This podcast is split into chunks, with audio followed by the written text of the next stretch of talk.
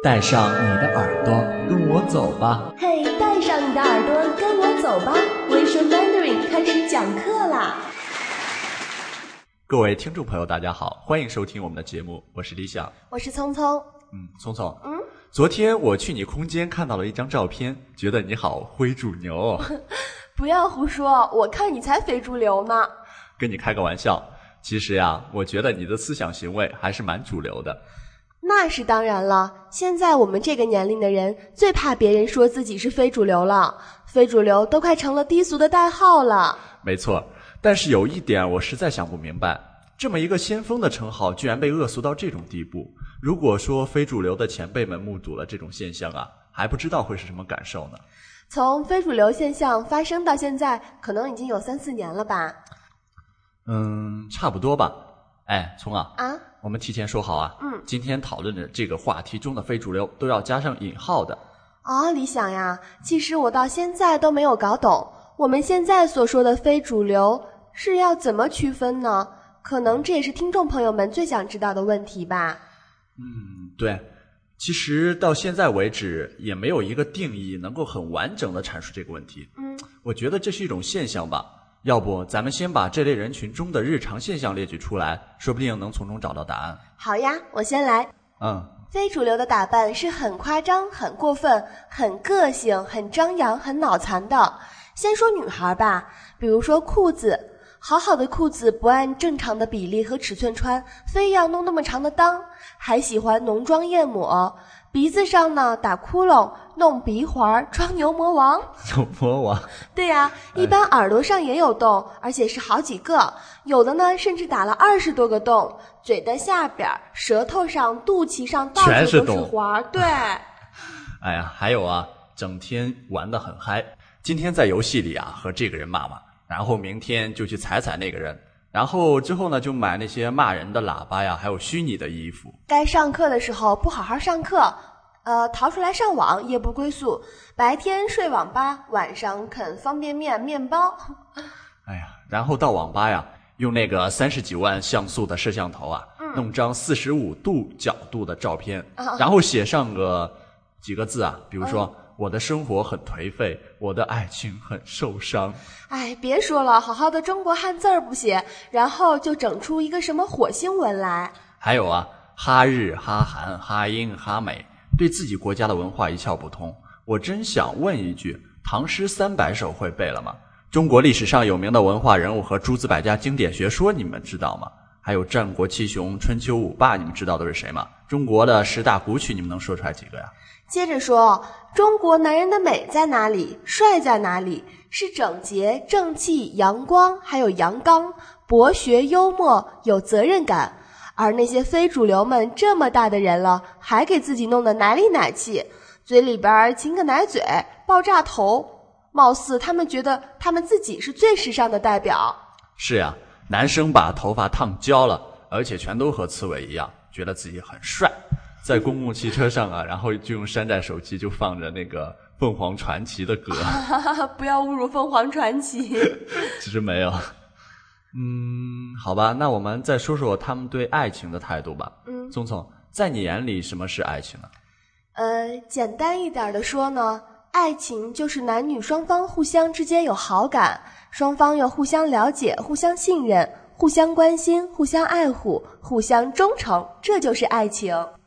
但是非主流们可不这样想，他们往往是未曾谋面，或者在 QQ 视频上看到了爆炸头下边的半拉子脸，嘴还撅着，还化着妆，接着就开始叫老公老婆了。然后啊，就发现对方身上的毛病之后，又在其他的游戏里找别的老公了。真搞不明白现在的小孩是怎么想的。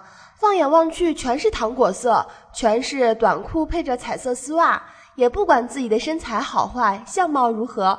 哎，对了，还有头发，男生一律的烟花，女生一律的大卷儿、中卷儿、小卷卷，我都视觉疲劳了。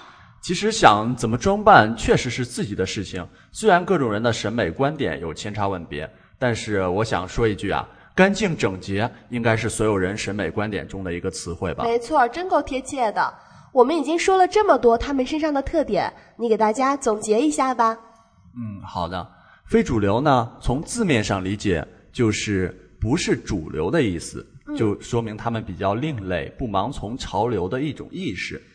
其实我一直觉得非主流是一个很高尚的东西，比如说代表一种品味。刚开始接触这个词汇的时候，我会想到一些让人觉得非常牛的朋克乐队，或者是类似于披头士这类英雄的忠实追随者们。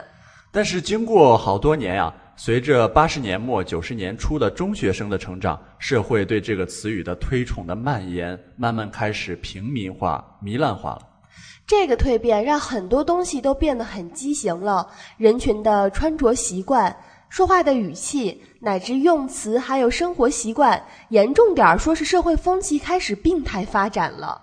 但是我觉得中国的非主流现象就是一种在各种领域没有真才实干啊，只会假冒伪劣、制造粗俗，却自我感觉良好的一群人。在这群人中，追求的东西往往都是虚拟的，他们甚至把道德底线都忘得一干二净了，追风，别人怎么搞，他们怎么学，学的还一知半解。唉。社会真为这些人担心呐！不担心能成吗？就像山寨手机一样，一味的抄袭，从来不去思考如何让自己拥有创造力，如何提升自己的社会价值，如何让别人对自己刮目相看。哎，我不得不为他们叹气了。对了，还有一些有意思的东西，那就是非主流用语。听了这些所谓的经典语录啊，大家肯定会对非主流这个现象可见一斑。第一句也是最经常听到的一句。等一下，我建议你用很嗲的语气来说。嗯嗯嗯，一定要幸福哦。受不了了，这句其实是祝福的话，但是用了那种语气啊，那种语调，我总感觉好像语言变质了。还有，如果爱，请深爱。这种话谁都会说，可是到了现实中了，谁能做到？还有呀，我们都是好孩子，最最善良的孩子。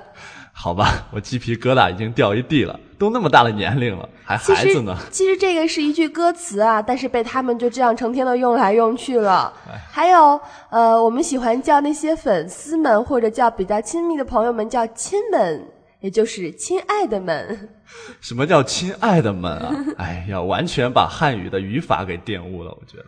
我们是糖，甜到哀伤。估计也只会拿糖做比喻了。像这类的话很多，我们也就不一一列举了。在此，我们还采访了一些人，我们一起听听他们对非主流的看法吧。哎，其实一开始我并不知道什么是非主流，直到听到今天你们对话，我才知道，哦，原来这就是非主流啊。那么你身边有没有很多就是所谓非主流的那些人呢？嗯，应该没有吧？我觉得这应该是一个年龄问题，就像七零后的小孩叛逆。八零后、九零后的小孩有非主流一样，应该都是一个成长的过程吧？嗯，说的没错。其实我也觉得这可能是跟以前的或者家庭原因啊，还有一些经历的原因。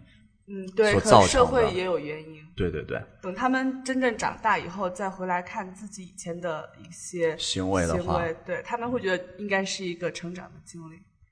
听了这期节目呀，您应该对非主流的现象有一些了解吧？如果您对这个话题有兴趣的话，请给我们留言。在此呀，我们要再次强调，话题中的非主流是加引号的。好了，本期节目就到这儿了，我们下次再会吧，拜拜。拜拜。